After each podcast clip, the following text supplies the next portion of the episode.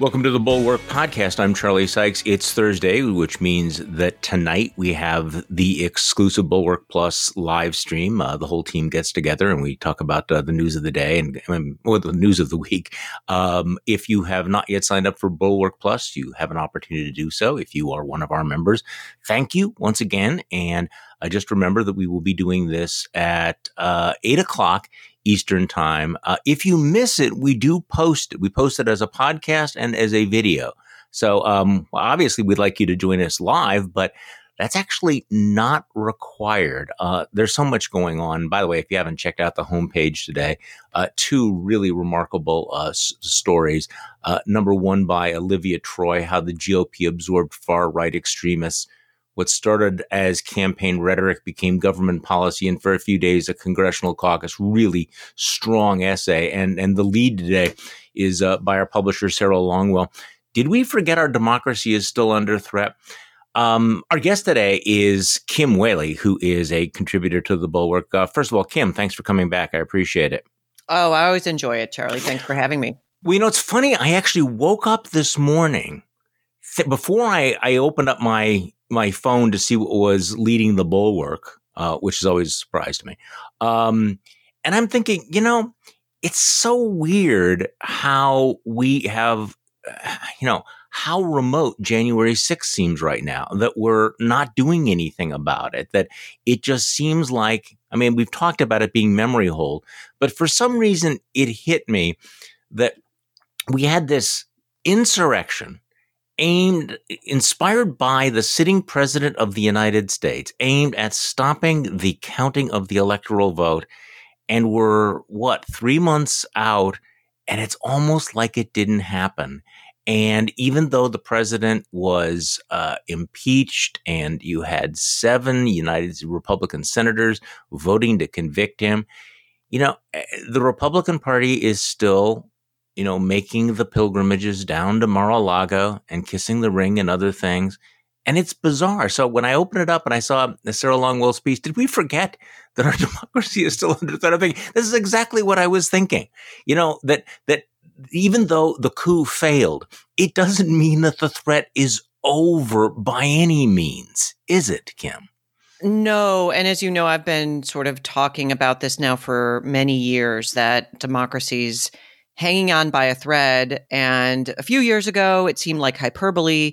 January sixth happened and friends said, Kim, you talked about this years ago. I thought you were a little off the deep end, but now uh, it, it was even worse than you anticipated. And frankly, Charlie, I feel like, you know, it's been more blatant in terms of the attacks on democracy since January sixth, that that the whole, the the the the sort of yard line has shifted, where we're seeing, and I know we'll talk about this, blatant attacks on voting rights, blatant attacks on First Amendment rights, um, you know, lies, soup to nuts, that clearly the Republicans have decided that their way of uh, st- sticking with majority minority rule is not to persuade the hearts and minds of people through legitimate policies, um, but to silence people, to to use the racist tropes.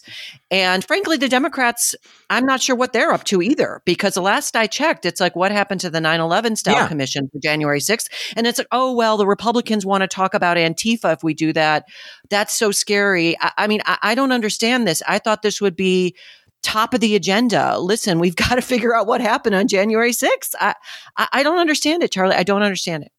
Well, you know, the Republicans made a very conscious decision not to let Benghazi go. You might recall that. You remember how many hearings eleven they had. It eleven went on and on and on and on, and they just they fixed on it like a limpet. And the the contrast between the Democrats going, yeah, we just we just can't do it. We have other things on the agenda. It, it is unfortunate because in just in terms of the impact on on, on our democracy, you know, every once in a while I, I, I get uh, people uh, feedback from folks who say, you know, why do you keep focusing on the people on the extremes? Why, why do you uh, amplify the things that they're saying? Why don't we treat them like they're completely irrelevant? It's, for example, you know, the America First Anglo-Saxon Caucus or the people at various publications Uh, that are really, you know, spinning new theories about why we shouldn't actually support democracy. And the answer is because we've seen over and over again how those strange, extreme ideas do seep into the mainstream, that you think they're, you know, it's the drunk at the end of the bar. And we've lived through this. I've lived through this, watching how these crackpot ideas become, you know, more widely accepted and then amplified by people like Fox News, the Tucker Carlsons of the world. And I think we're living through this right now, we, you know, and the Republican Party's inability or unwillingness, or maybe cynical willingness to embrace many of these extreme ideas. Um, I, I think you're absolutely right. It's, that all seems to be accelerating. So, you know, the craziest ideas out there, uh, you don't need Donald Trump anymore to to advance them. The the party the, the party is is doing that on its own. I mean, that's that's what's really uh, you know, remarkable about the, yeah. where we're at. You know, I I, I there's a book by um, Stephen Levitsky and Daniel Ziblatt called How Democracies Die, two yeah. professors. Uh, and then I, I've assigned it in my class classes over the years. There are four pillars of democracy, or I should say elements that they identify um, as as telltale signs of functioning democracies falling into something other than that, which in my mind is the Republican platform. It's not a platform for actual democracy. They say rejection of the democratic rules of the game is number one. So, you know, you're starting to erode things like voting by we the people. Two, denial of the legitimacy of any political opposition. Everybody, every every legitimate point of view on the other side is is wrong, is attacked. Um, number three, encouragement or tolerance of violence, January sixth. And then prior to that, four years of Donald Trump stoking violence. And last is readiness to curtail, cur- curtail civil liberties of opponents, including the media, to, to demonize the media. And, and, you know, time after time has, uh, historically, Charlie, there have been functioning democracies that have died. And the notion that somehow American democracy is immune, immunized from that yeah. by virtue of our birthright is just wrong. We are slipping into something else, and it is it is terrifying. And we need to we need to have that conversation. You know, I should have I should have brought it with me, because I started reading a book uh, last night uh, about uh, the eighteen fifties. Um, because it's, it's come up so often on this podcast and our discussions that, that our time, in terms of historical parallels, the the decade leading up to the American Civil War, and there's a great book, and I I, I will I will post it later for people who are going to email me about this. It's it's about the fight. It's called I think it's called The War Before the War, and it's about the fight over the Fugitive Slave Acts. And um, and then the controversy and how that drove the country, you know, further apart. And there is a discussion in that book, uh, very explicitly linking it to our current time, how when you completely delegitimize your opponents, when the when the debates become, you know, cross certain lines, then then you have reached that point of no return. And I, I, I it it it is hitting me that that we are at a point now where it's hard to see a resolution, and I'm certainly not saying we're going to have a civil war, but um, I was thinking about all of that. So I'm just, again, on, on all of this, and why the, the real danger here, and let me let me quote from Olivia Troy's article, because I want to get into some of the things that are happening today. But she, she writes, and I think this is really powerful, the danger, and this you can find this in the Bulwark this morning, the danger of the modern Republican Party is not that it is populist and has nutty ideas about free trade and can't spell. It is not that it favors lib-owning cultural warfare over policy and good government. It is not that Trump is a moral Lilliputian and every other significant member of the Republican Party, with a handful of exceptions, is either a sociopath or a weakling. The danger is that just as the big lie about election fraud became de rigueur for Republican politicians after the election, explicit white nationalism may become the central motivating principle for much of the party. Uh, Paul Gosar spoke at a white nationalist conference immediately before addressing C PAC. Senator Ron Johnson has begun dabbling in so-called replacement theory, the same theory that led the Charlottesville marchers to chant "Jews will not replace us." Tucker Carlson recently invoked replacement theory on his show.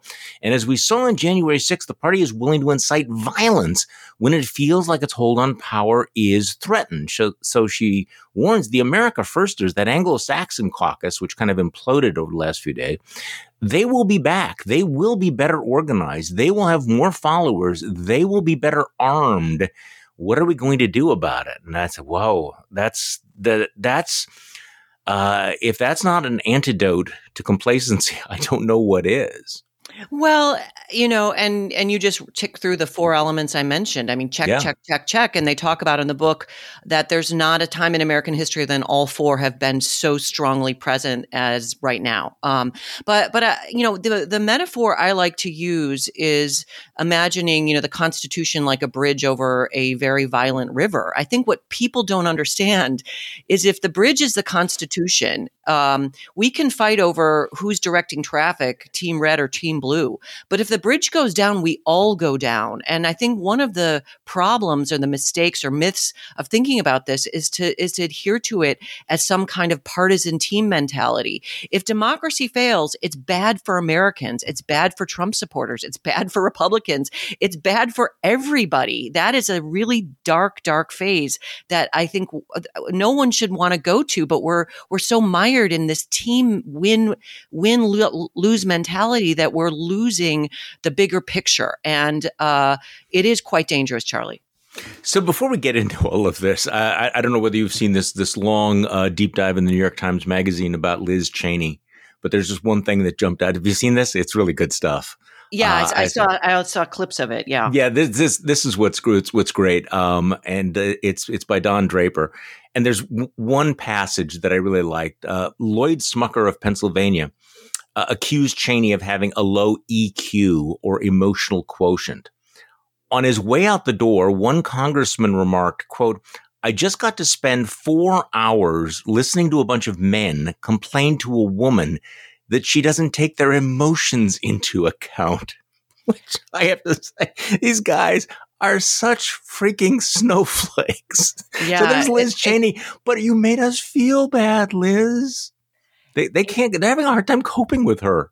It's, yeah, I mean, gosh, we could have a whole show about that, about what it's, the challenge of being, challenges of being a strong woman in American society. Um, and, but there's also the gaslighting there, uh, just that, that, that the experiences of so many people in terms of their emotions being not mattering, you know, compassion being for losers, uh, and all of a sudden, um, you know, heads I win, tails you lose. It's, it's really, I don't know, yeah. Charlie, you can't yeah. make this stuff up. You no. Can't. Okay, so since we're talking about uh, the the attacks on democracy, I am, I'm really struck by the fact, we, we talked about this briefly before you and I started this podcast, that, you know, if, if, if you turn on Fox News or you listen to conservative media, you know, the people like, you know, Ted Cruz or or Mike Lee as well, uh, you, you, you hear all of this uh, fustian about the need to protect free speech against the cancel culture. But here's the irony that right now, the Republican Party is waging a really aggressive two-front war against the First Amendment. I want to see whether you agree. I mean, number one, uh, the the you know the, the the calls to use the power of the government to retaliate against private businesses that uh, that that have uh, politically incorrect comments. You know, to cancel Major League Baseball, uh, for example, or the push to compel the uh, the internet platforms to carry speech that that they uh, they don't want to. But then the the other front, and which is even less subtle, uh, and I really want to get your views on this. Uh, all of these bills around the country, Republican legislatures and governors uh, moving hard to go after the rights of protesters. And they say they're anti-riot bills, but they go so far as to create protections for motorists who run into protesters. And th- th- here's the New York Times report.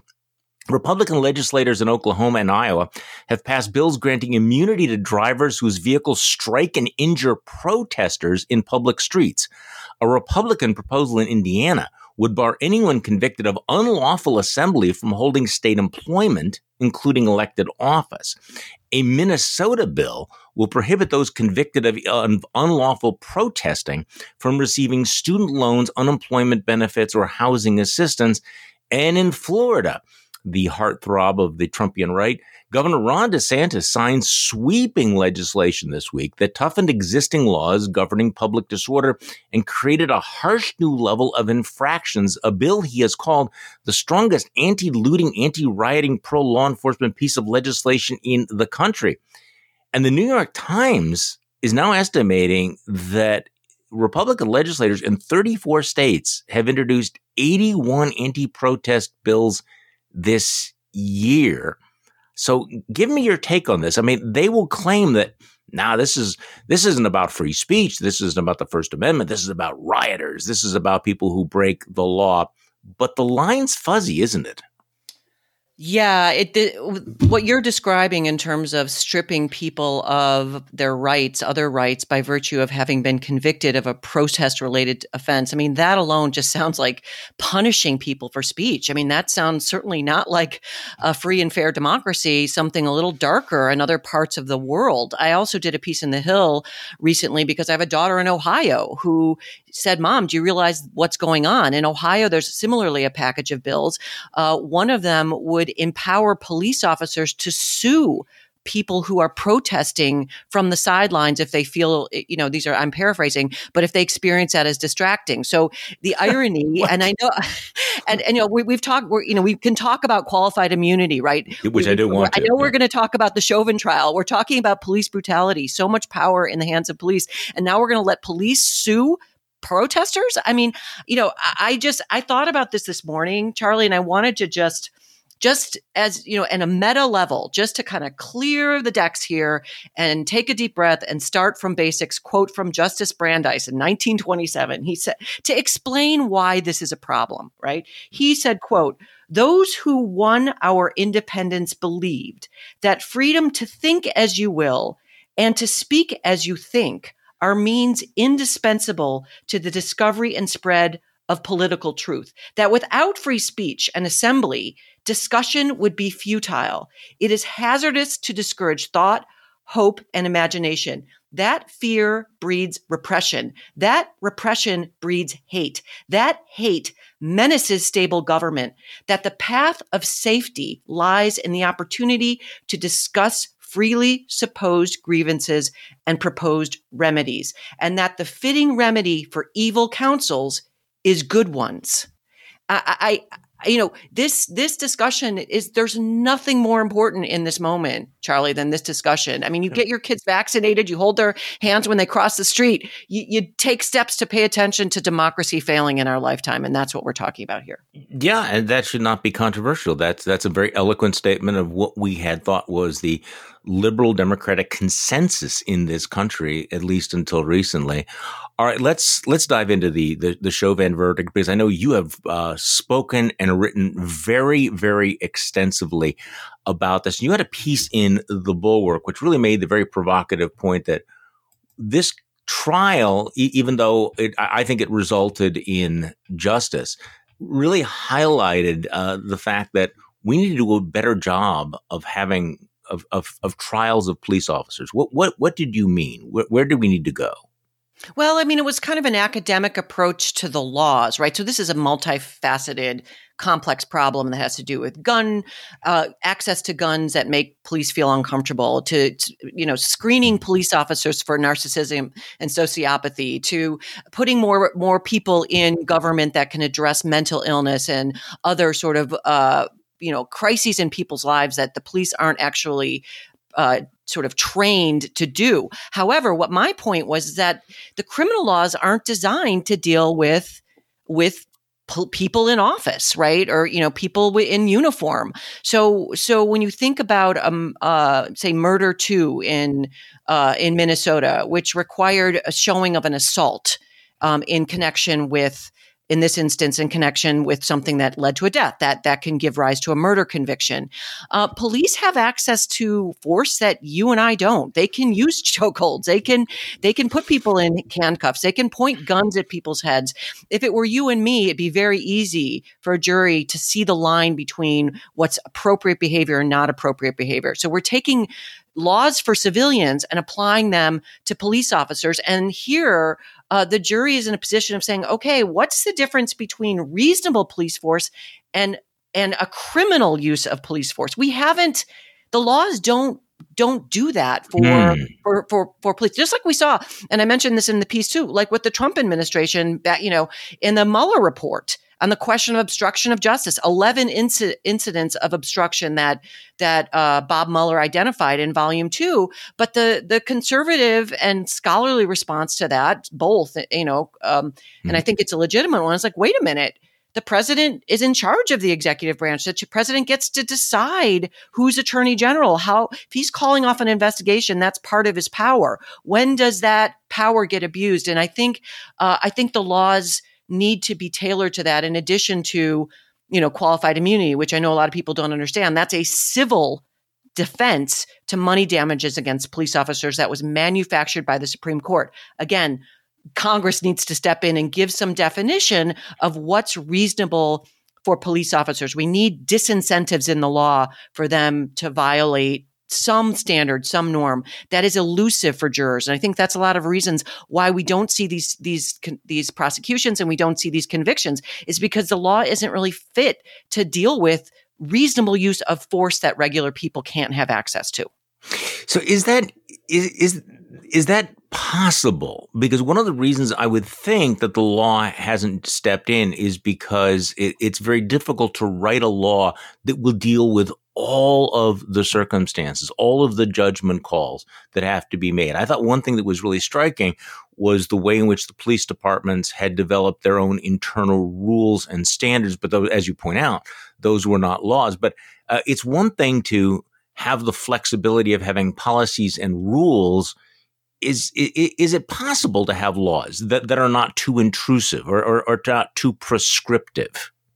Well, I think so. I mean, we have them for civilians, right? And we're right. just talking about them for peaceful protesters mm-hmm. under the First Amendment. I'm not saying it would be easy. We have it for, you know, forty-two U S C nineteen eighty-three. That is the law, the Ku Klux Klan Act that Congress passed, um, that gives private parties a right to sue police officers for violating their, their constitutional rights. And then this qualified immunity doctrine arose as a defense. And what does that mean? Well, basically the court has said if a police officer is in a situation and doesn't know that an action would violate a constitutional right, that's not obvious to them based on the law, they can walk away and there can be no lawsuit, uh, that would move forward. So, so I agree. This is a tr- tricky, thorny thing, but we could, we could start with really basic things like, you know, a reasonable police, unreasonable police force is, you know, using force when it, when they're, when it's evident that somebody doesn't have a pulse. Like, you know, there, there are certain things that we wouldn't need three weeks of trial and m- multiple expert witnesses to, to draw some boundaries legislatively where police know to back off. And then in fairness to them, they have some guidelines that are really clear, um, that protect them as well. So let's talk about qualified immunity, because this keeps coming up again and, and again. Um, walk, walk me through this. My understanding, which is limited, is that qualified immunity is a judge-created standard that has perhaps had some unintended consequences. So qualified immunity does not exist in statutory law. Is that correct? Is it just that is, is just correct? Some, oh, okay. So, so where did it come from? It came from a series of Supreme Court decisions. As I said, the the way so. It, you know, this surprises a lot of people. You can't just walk into a court and cite the Constitution and say, my my rights were violated. You need what's called a cause of action, where in the in, in most instances, with few exceptions under the Constitution, Congress has to say, listen, we, we're going to let you use the courts to enforce your rights. And as I mentioned, that's Section nineteen eighty-three. And that gave private parties the ability to go and sue police officers, primarily because the idea was, notwithstanding all the uh, Reconstruction Act amendments to the Constitution, uh, particularly in the southern states, constitutional rights were not actually being honored by government vis-a-vis mm. primarily people of color. So, so, so, but then the Supreme Court said, well, you know, you, it's not really fair to say to a police officer after the fact, you know, um, using uh, that kind of force was a violation of the Constitution, when that fact pattern's never come up and been addressed by a court. You know, the court gives meaning to mm-hmm. the Fourth Amendment, gives meaning to all these, the Fifth Amendment, the First Amendment, the Eighth Amendment. And so essentially they said they've created this test that says, unless it was clear that that what the police officer would do would violate a clearly established law. Those that's the word, clearly established law. They can walk away and the lawsuit goes away. Um, and so that's gotten tightened to mean almost, you know, a, a decision that is on similar facts, like almost the same scenario happened before. So basically, if a police officer is breaking new ground and violating constitutional rights, whoa, no one thought of it before to violate it this way, um, they can say, listen, I didn't violate any clearly established right. Therefore, this isn't even just, I don't get as much money damages as I might have. This means it's a complete defense. The lawsuit gets totally dismissed. Plaintiff walks away with zero. And so I think that's part of the The, the push to have Congress put a definition on that. Now, we've heard some states saying banning qualified immunity, but that's not going to have an impact on federal constitutional claims. That that has to happen at con- the congressional level, not at the state legislative level. Well, that's one of the um, – so that, that actually can be addressed uh, on a statutory basis. But uh, you also have this this larger question of – and, and I'm, I'm really struck by uh, after the, the, you know, the Derek Chauvin case – how rare it is for officers to be convicted. And I think the number was something like, you know, one out of two thousand cops that are involved in, in you know, a, a fatal in- encounter, that we have created a culture, um, a mindset that, um, you know, makes holding police officers accountable for this extremely rare. I mean, it's kind of interesting in twenty twenty-one to learn that Derek Chauvin is the first white police officer ever convicted for the killing of a black person the, in, in the state of Minnesota. The, the, the very first person. And it's twenty twenty-one. So this has been going on a very, very long time, and it's deeply ingrained into the culture of the criminal justice system and the police department. So, I mean, that's that's the question. How, how do you how do you unwind that? I personally think the Chauvin case might have been um, an interesting turning point because I and I I think I've said this before on the podcast. I was really struck by the extent to which that that blue wall of silence, uh, you know, came down during this trial.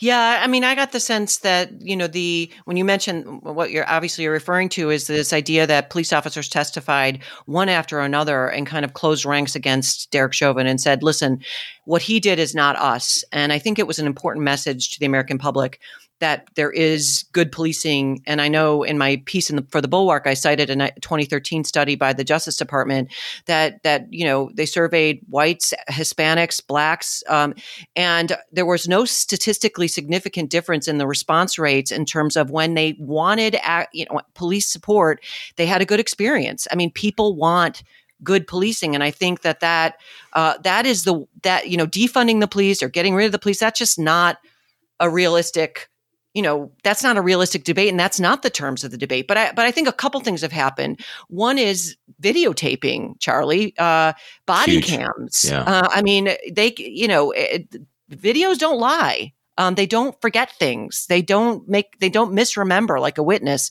So that's going to shift things. And you know what? You, what we've described. I mean, I think people are worried, and this is this runs throughout the law and the Supreme Court's decisions around qualified immunity and all these things. Um, there's a sweet spot because, it, you know, most of constitutional law is a balancing act. So on the one hand, you want to say police need to be able to do their jobs. They have to be able to use the force that's necessary to keep the public safe, to investigate crimes, you know, you know, to all of that. On the other hand, they need a disincentive for violating standards and for abusing with that massive power they have. They have power you and I don't have to use force. And it's that sweet spot that the law is trying to get at. The problem is, as far as the disincentives, there really isn't anything there. If you if you couple qualified immunity with the problems in in the law, and, and that's why I wrote the piece for the Bulwark, this idea that the criminal laws aren't really tailored for, for police officers. So prosecutors, like, it's close to impossible to win that case. They don't bring – prosecutors only bring cases they think they can win. Mm-hmm. They just don't bother otherwise. Um, and so – and of course, there's also this blue wall of silence. So so, so I think a lot of things are happening um, across the country with this. And the message to, to law enforcement is, wait a minute, things might shift for you. Uh, you're you're going to – you know, the, the, the, the days of impunity – Um, are might be over or shorter, uh, unless, of course, as you indicated, we have Republicans in various state legislatures empowering police uh, and bystanders. I don't, I don't know. That that's a stunning, stunning thing. Well, the, the body cams work both ways as well. I mean, they not only uh, make it easier to hold cops accountable, but somehow, you know, sometimes they can they can be used to defend a police officer. Now, people might notice that that we are not talking about the shooting in Columbus, Ohio, right now, and that's because um, I am one of those who's like, hey, could we wait a little bit longer to see how the facts uh, shake out, because that was one of those classic moments where everybody rushed to judgment. Now there's body cams out, uh, pictures out that that make the, the scene somewhat more ambiguous. I'm not prepared. I mean, it's this is one of those things where, um, I, you know, because the stakes are so high, we ought to be cautious. That's somewhat naive given social media, but um, that's one of those stories where you kind of felt the narrative change when the cams came out. But again, there may be more details here. So let me ask you this about, about the Chauvin case. One of the the questions that still lingers over it is is what happens now, and what do you make of the prospects of uh, of appeal? There's some people who are saying, well, you know, the Maxine Waters uh, comments or Joe Biden's comments might be grounds for a uh, for an appellate court to. to throw out the, the verdict. What do you think? Well, I mean, grounds for an appeal are different from a basis for reversing the verdict. Mm-hmm. So, you know, there'll be many, there will be an appeal, and there's going to be a number of issues on appeal, including that they didn't sequester the jury because there was a motion for that earlier, including that they didn't move venue to get it out of Minneapolis, um, including comments that that the that the defense lawyers objected to for, by a prosecutor, Jerry Blackwell, saying that they were they were biased, um, potentially mm-hmm. biasing the jury. I think the the uh, the Maxine Waters argument is is is not going to fly anywhere. I mean, the notion that after three weeks of testimony, the jurors who are supposed to, they were directed to not pay attention to the news, unless there's some proof that they did pay attention to the news, uh, the law treats it as if the jurors followed the instructions of the judge. And the notion that they'd somehow listen to a member of Congress rather than the three, three weeks of testimony they had just slogged through, to me, that's just not realistic. I mean, the, and you know, Charlie, I, what's amazing about this this trial and this conversation really is is the facts of this case. And I told my students, like, this is a moment to feel good, not and, and I separating the race piece. I mean, I think that's important. But this is a moment to feel good about the American judicial system, because the facts and the law carried the day here. Mm-hmm. It wasn't about politics. And why? Because even if in the beginning of the video, he was acting off, right? So many police officers might, and pedestrians might watch that and say, okay, George Floyd was potentially menacing. He was acting a little odd. They took steps to manage the situation. When he no longer had a pulse, when he no longer had a pulse, there, there was no version of reasonable use of force after that. Um, zero. And even the defense lawyer's top, you know, expert on, um, on cause of death said that, or actually, I'm sorry, it was on police, reasonable use of police force, said that as a physician, he would have, he thought it was a mistake to not give him medical attention in that moment. There was no, you know what I'm saying? There was no yes. alternative version after he lost his pulse. And I think that, that, that is what's going to carry the day on appeal. So you, you mentioned one thing that's been nagging at the back of my mind uh, as, as I watch this, the decision not to sequester the jury. If, if there was ever a case that would call for sequestration, it would seem to be something like this. So what was your take and your reaction to the judge's decision not to sequester the jury? You know, it's expensive to sequester the jury. It's um, it's really trying on their families. Uh, so I, I wasn't that. You know, I, I mean, it's unusual. So, you know, but what's interesting is that that he didn't do that, but at the same time made the comment about, you know, how politicians shouldn't be talking. And I thought that was, uh, I mean, the jury probably heard that. So yeah. I, I, I don't know. I mean, I, the judge is in a tough spot. That's a really hard job. Prosecutors, defense lawyers, it's really easy to second guess those decisions. Um, I think they all overall did very, very professional jobs in this trial. And again, I think this is a moment, setting aside race, which is, uh, I'm not denying is a really, really big problem in policing, but this is a moment where the American justice system worked. And, and what I t- point out to my students, Charlie, is that unlike politicians, unlike cable news, Tucker Carlson, you know, Ron Johnson, all these people, the lies, the big lie, the January sixth, courts are bound by rules. They're bound by evidentiary rules, procedural rules. So it doesn't matter what your politics are when you get in court. Judges can't can't color outside the lines around politics and ideology, or they get they get whooped by the appellate court. Um, lawyers can't color outside the lines; they get whooped by the judge. And to me, that in this cacophony of bad information and lies, it's like a place to exhale. And I thought that it's it's a good uh, good thing for Americans to strive for, for across our public discourse. No, um, I, I, I think the, the, the, yes, exhaling does describe, I think, the reaction here. You know, the problem is, is that juries can be They can be crazy. Uh, juries can engage in uh, nullification.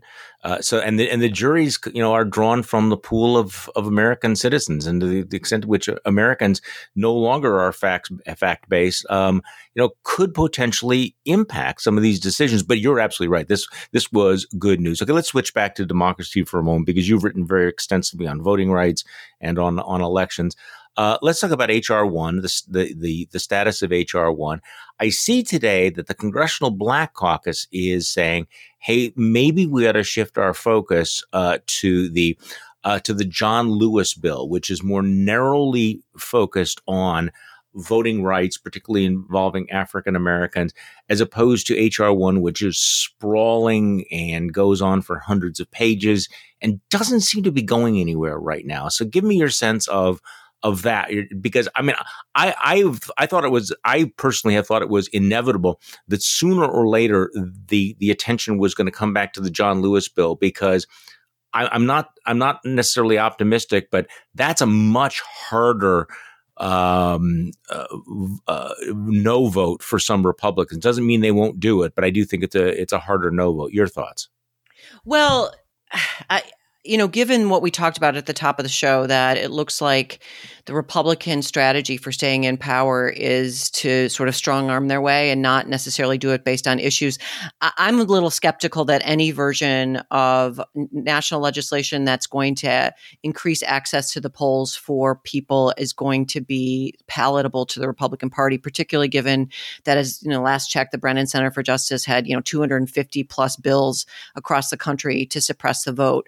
That That being said, um, you know, the the the H R one does include also stuff around campaign finance, um, and that's a really tricky issue, and that's different from common sense reforms to to get to increase access to the ballot, um, and then of course, you know, the the Shelby County versus Holder twenty thirteen, part of the, the Voting Rights Act, that that is. That is something the Supreme Court sent back to the to the Congress to fix. And just for the listeners who don't mm-hmm. don't know that piece, essentially, um, the the statute was passed in, in the nineteen sixties because, notwithstanding the fifteenth Amendment that gave African American males a right to vote, and uh, that that some states were doing these what we're talking about now, these suppression efforts, and get you know lit, you know. literacy tests, things like that, and even, you know, counting the number of uh, b- bubbles in a bar of soap to basically manufacture justifications to keep people from the polls.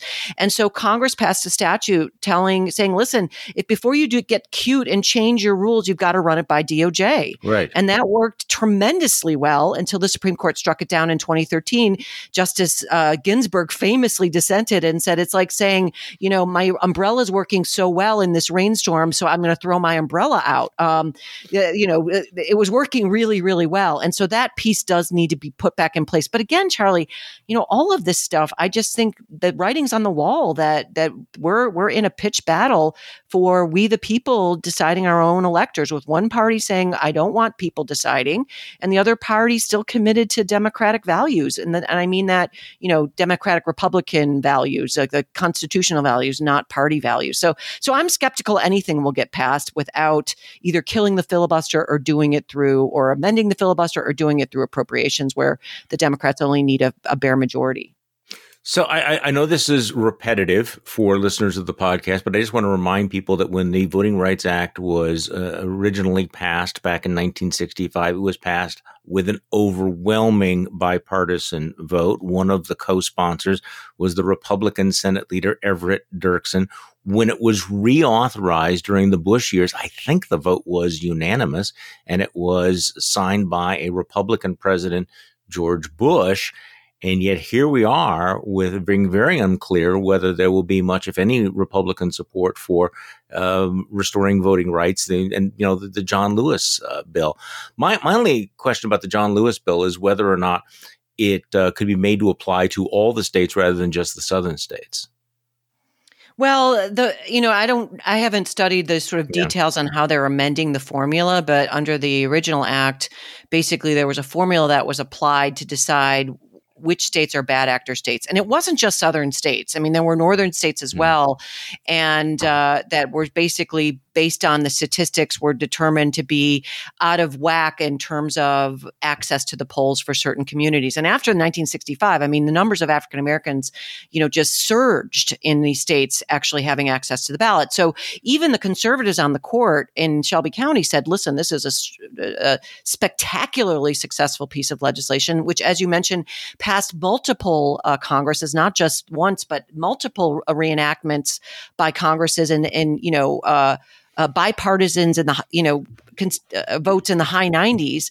So, I mean, what's interesting to me about this discussion, and I know we don't probably have time for it, is to talk about the United States Supreme Court and the fact that the court stepped in and silenced the legislature in that regard. And, and, mm. and uh, mm. a lot of what we're talking about here, you know, protests, First Amendment stuff, um, voting rights, all of this is going to go to five people that are unelected and are there for life on the U S Supreme Court to basically decide. And I'm really hoping that conservative principles carry the day with this court, because, you know, conservative jurists tend to say, listen, stuff should be done in Congress. It should be the people that vote. It should be people, the people that decide. And so I, it really sticks in my craw when the Supreme Court jumps in and on shady, or I should say shaky, not shady, shake, shaky ground strikes down an act of Congress that had such bipartisan support for so many years.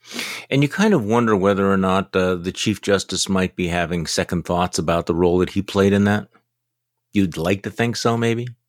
Yeah, I mean, the Chief Justice, it seems that he, um, I mean, they made a bunch of mistakes. They made a mistake with Citizens United in allowing unlimited money. Uh, I read recently that you know, a huge proportion of, of money that's in politics are from like a handful of billionaires in America on both sides of the political spectrum. I mean, it's just, it's really amazing. And that is giving corporations First Amendment rights in, in Citizens United. Um, the, there were no corporations when the Constitution was, was ratified. Uh, so the notion that these fictions that are clicks on a, of a mouse now, they're not even actual pieces of paper. They're like leprechauns, legal leprechauns that are created to minimize liability, um, that they have First Amendment rights, like living, breathing people. I mean, it's, it just doesn't, it defies logic from a very conservative textualist, originalist standpoint. But I agree with you, Charlie. I think uh, he's worried about the Supreme Court's legacy. He's worried about the Supreme Court's legitimacy, and he should be.